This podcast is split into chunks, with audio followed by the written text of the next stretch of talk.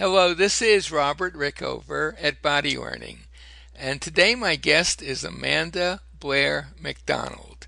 She is a movement educator based in Chicago, Illinois. She's been a certified Alexander Technique teacher since 2006, and she recently became a certified movement pattern analyst. And the reason we're doing this podcast is uh, Amanda gave a TED talk recently, and I'll put a link to that by the interview, that uh, really impressed me in terms of how poised she was on stage and how she really engaged the audience. And I thought it would be interesting to talk to her about the various modalities that she uses and how she can how she combines them, how they can usefully supplement each other. So Amanda, welcome to the show. Thank you so much. Well, it's a pleasure talking to you. And I guess we should start with you providing our audience with short descriptions or definitions of these three things, which are, first of all, the Alexander technique, secondly, movement pattern analysis, and then developmental movement. So, fantastic. All right. So, Alexander Technique is a uh, modality that looks at habit and choice, how we respond to stimuli in our environment, and how becoming more aware of that response can give us more choice over whether we pursue our habits or whether we uh, have a choice to create something new. And it is very often taught uh, in a hands on modality or at least using some movement because the body can serve as a, uh, a window into understanding that. Um, it's often called psychophysical re education uh, because we are including our whole self and not just body or mind as separate pieces. Yeah, excellent. I like that. uh, now, movement pattern and now analysis.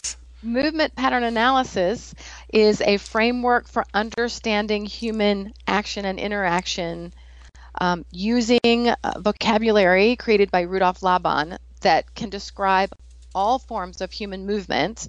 And by observing human movement over time, we can get a window into the cognitive decision making processes of each person. And so, what that means is that I, as an analyst, would interview someone for two hours and video that interview and then go back and analyze all the movements and then use that analysis to create a report um, talking to the person about what preferences show up in their movement. Uh-huh. And and if certain preferences show up, that might be something that a person would deliberately emphasize, or perhaps deliberately try to um, upgrade the things that are not their preferences. Is that how it would be would play out?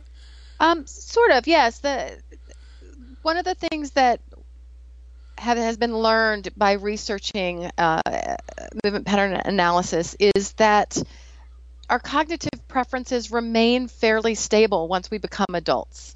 So we're not going to change from being somebody who really loves research to somebody who would really spend like to spend more time actually in action. Mm-hmm.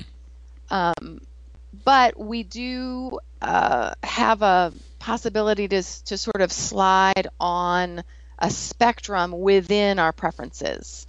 Um, and, and we also, if we know that research is our preference and we would rather spend most of our time doing that, then perhaps we should seek support from other people when it t- comes to making a commitment and taking action. Oh, so you know what to outsource, basically. Exactly. Yeah, excellent. So that we're okay. not forcing ourselves to become somebody that we aren't. We're just recognizing where our strengths lie and where our weaknesses lie. Okay. And then developmental movement. Developmental movement is sort of a large category. I specifically use something called the brain dance, mm-hmm. which is a developmental sequence of movement in the order of when we were born. And the theory behind using this sequence is that by repeating movements in this sequence, we can um, uh, uh, rewire and re regulate ourselves, sharpen our senses, wake ourselves up to help ourselves feel better, become more awake, become more alert, and ready to learn. And I believe you said that that that uh, process, the brain dance, is what you used at the beginning of your TED talk. Is that correct? Yes, it is. It's because, absolutely because what what was very impressive to me is how quickly you were able to engage the audience in in the process you were sh- talking them through. It was a fairly simple process, but Yes. you you it seemed like everyone was on board quite quickly and I I think to myself, well, you know, if I'm teaching a workshop and I want to introduce the Alexander technique in some way, I, I really want something that would get people engaged right at the beginning, and you certainly did that uh, Yes, with the TED you. Talk. So, I did that on purpose. Hmm I knew that the people in the audience would have been sitting there through several talks before I came on stage. oh, okay, good, And yeah, I was going to be bringing a lot of really dense information, and I wanted them to be refreshed and awake and ready to take in that information. hmm And I also, knowing that I had 17 minutes of talking to do, I wanted to make sure that I was calm and grounded and ready to go and not um, not letting my nerves or excitement uh, get in the way of delivering that material. So I knew that if I was doing the brain dance on the stage in front of them and breathing, that by the time we got finished with it, I would have gotten myself centered on the stage and I'd be able to approach the talk from a very calm place. And I'm guessing that if you were not centered on stage, um, your talk would have been way, way less effective I think you're right. in terms of reaching people. yes. because their their eyes, of course, and ears were all on you, and Yes. they were picking up your, at some level, I imagine your internal vibes, right? yes. And so you had to really model what you were talking about, which is a little more than many say TED speakers have to do. I mean, they're usually fairly charismatic people, but often they're talking about something that's not involving the human body and movement. They're talking about some bigger, some other sort of question. But you Yes. were really talking, in a sense, about yourself a little bit. Yes. Yeah, inter- so interesting. That's uh, Absolutely. so you you work with all three of these modalities. Um, how uh, how do you find that they they help each other or reinforce each other? Uh, is uh, maybe that would be a good place to start. Uh, How do they relate to each other in your experience? In my experience, Alexander Technique is at the base of everything that I do. hmm The ability to pause hmm before I act and the understanding of the the the way our design, you know, our our, our design is meant to work and the inner expansiveness of the whole system and the freedom of the whole system to me that underlies everything else that I do. hmm So that is always at the at the foundation in anything that not only that I do myself but in anything that I teach. Um, Right, right. and then as I have learned more in other areas of movement, they have given me ideas about how to talk about Alexander technique in more ways, but also uh, bring Alexander technique into those modalities. So, for example, both the brain dance and MPA use movement vocabulary that was created by Rudolf Laban. And I have found that vocabulary very helpful in my Alexander work. For example. One of the areas of vocabulary in Laban talks about pressure. And sometimes people will call pressure strong pressure and light pressure. But you can also talk about it as a spectrum of increasing pressure and decreasing pressure. And this is pressure. Say, say what you mean by pressure a little bit. So, this would be internal muscular pressure. Okay. So, as an Alexander teacher, one of the things that I talk with students, especially new students who are coming to me the, for the first time, I talk with them about uh, the idea that we very often bring with us in everything that we do internal muscular pressure that gets in the way of our free and easy movement and breathing. Right. And right. we often have been squeezing ourselves for so long that we're not even aware that we're doing it anymore. Right. Right. Yeah. And in order to feel what it is to be light, I, as an Alexander Technique teacher, have to find a way to help them experience the lightness so that then they can notice when they're getting tight. Mm-hmm. And so sometimes uh, what I'll do is I will say, okay, you know, uh, clench your your your hands into a fist and increase the pressure in your hands and your arms, and then let it go. And we'll do this several times, increasing pressure and decreasing pressure until they can feel it in a muscle that's readily easy, easily easy for them to feel. Mm-hmm. And then I'll talk about that that happens in all of our muscles. Only some muscles have more nerve innervation for us to feel them, and some muscles don't, or they don't have as much. They're not as easy to feel. And that by talking about pressure on a spectrum, I give them a place and they can start working wherever they are. Mm-hmm. Mm-hmm. And it also, I can then later talk about um, the fact that taking Alexander lessons doesn't mean that you have to walk through your whole life as light as possible all the time. That different tasks require different amounts of pressure, different amounts of effort. And so the important thing is to um, always be looking for the appropriate amount of effort.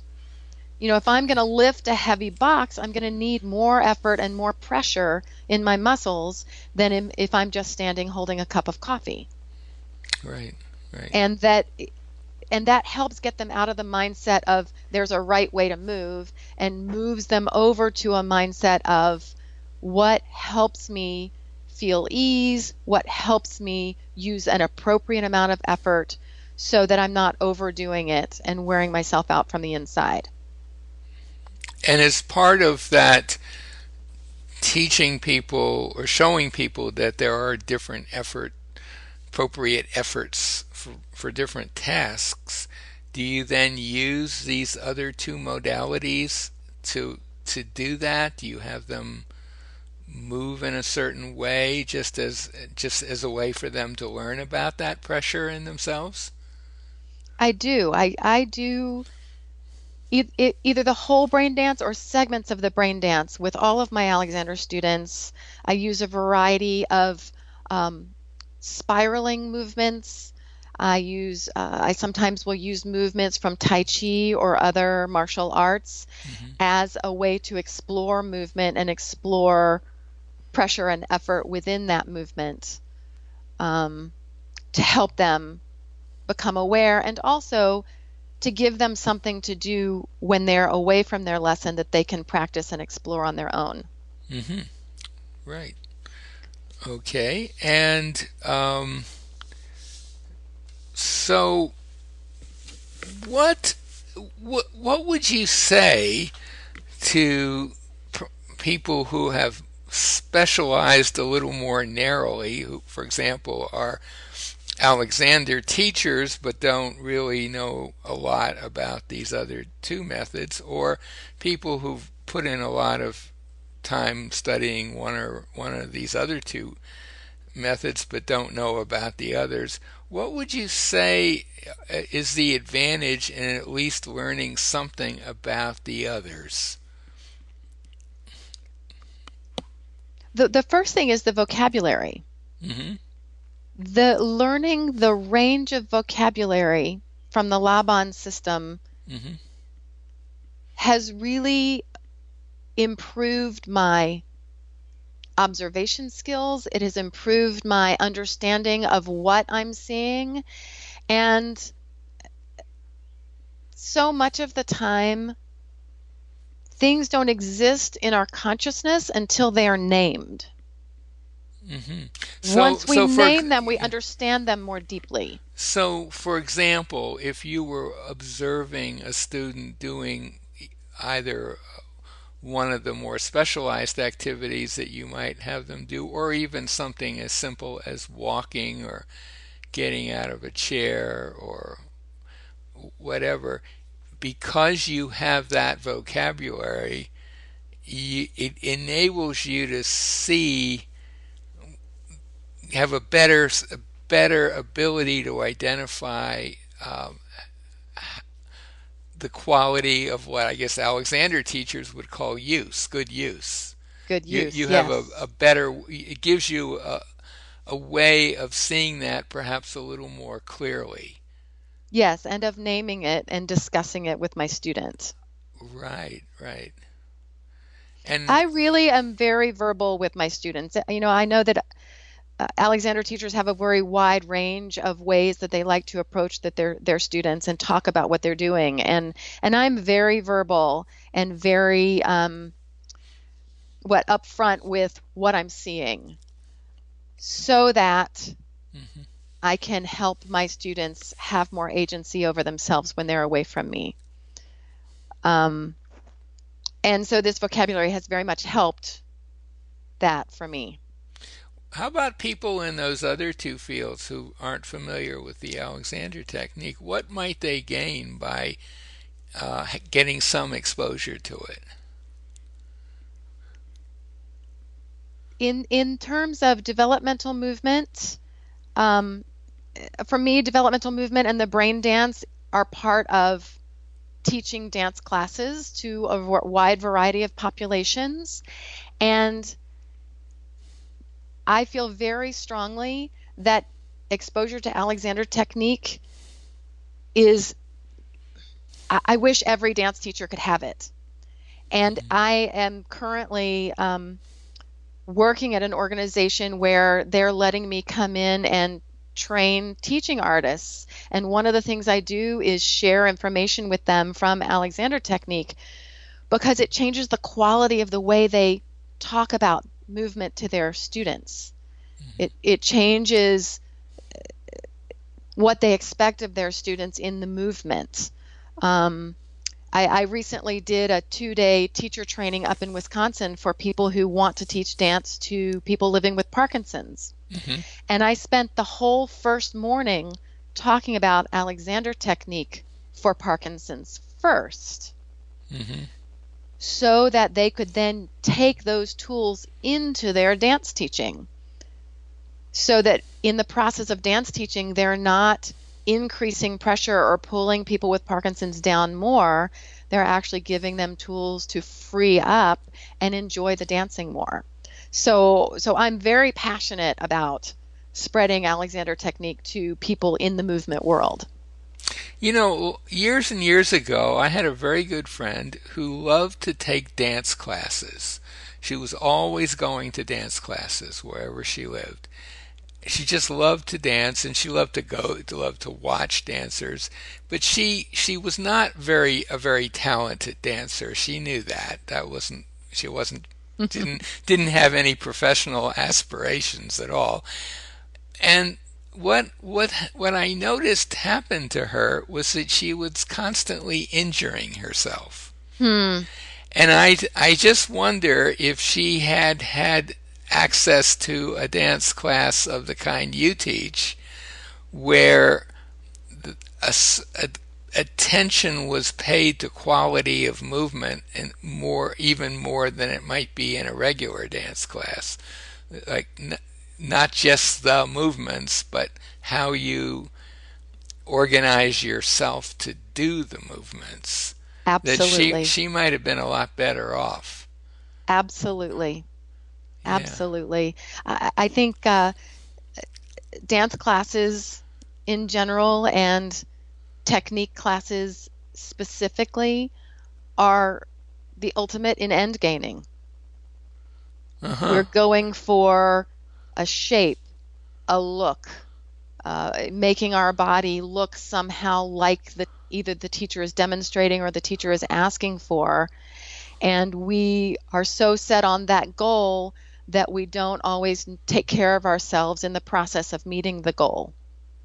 Mm-hmm, and mm-hmm. so, absolutely, I feel like if dance teachers had these tools and were able to pass them on to their students, a lot of injuries could be av- avoided. And I think that a lot more people would dance more often. Yeah, yeah. She had to because give, it would feel good. Yeah, my friend, my friend had to give it up eventually. She just couldn't yes. do it anymore.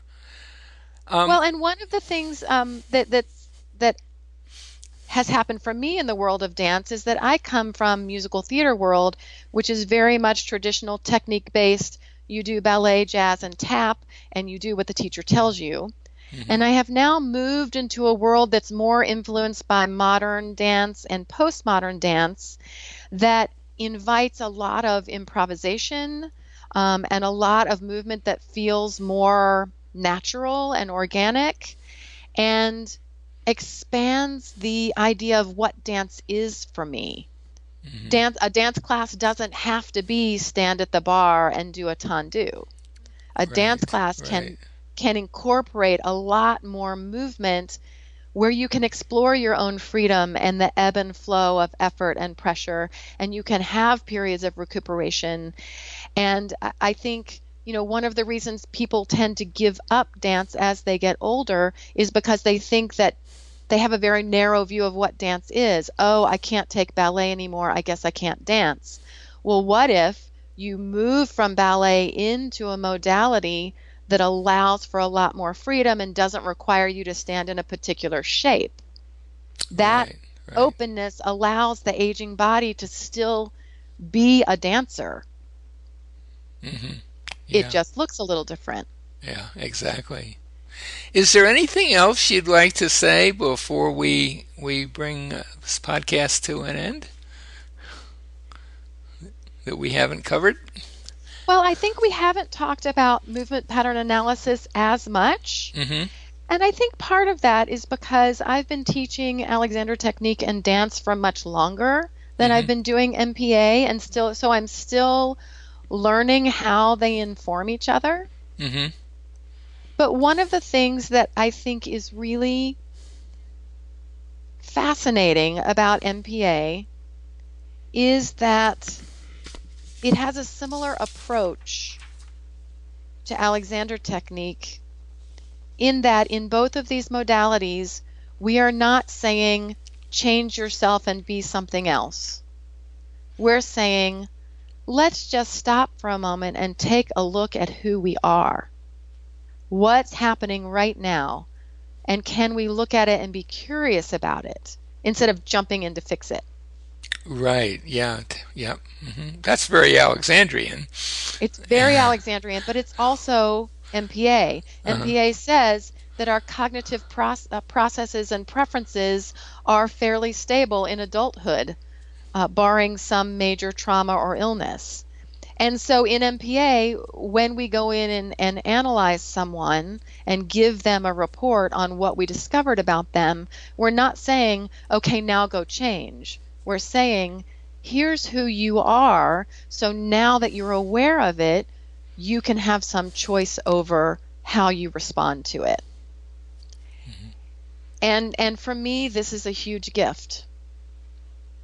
Yeah. That yeah. in this world where you know we're told to do do do achieve achieve achieve you know bend yourself backwards trying to become here's this very sort of western version of mindfulness and self-acceptance and then using that information to make choices that support who you are instead of twisting you to become something that you're not and then so that's a much larger conversation but this is part of what's so inspiring to me about this work mm-hmm.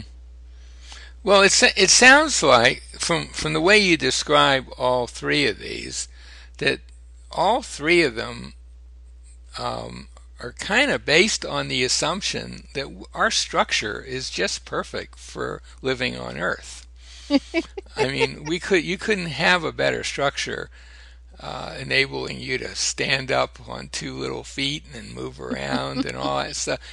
Uh, yes, it, it's we're perfectly designed to be here, but um, like a fine racing car, you know, we can get out of balance. You know, it's got to be we got to be tuned properly to take advantage of that structure. And it sounds like all three of these, in a way, are are ways of doing that. Yes, I think that's a great way to put it yeah. Maybe this maybe this is where we should end the podcast. What do you think? that sounds great. Okay. Thank well, you so much, Robert. I well, really have enjoyed talking with you. Well, thank you. I want to just say once again, my uh, guest today has been Amanda Blair McDonald. She's a movement educator in Chicago. She's an Alexander teacher. She's a movement pattern pattern analyst, and she also has studied developmental movement.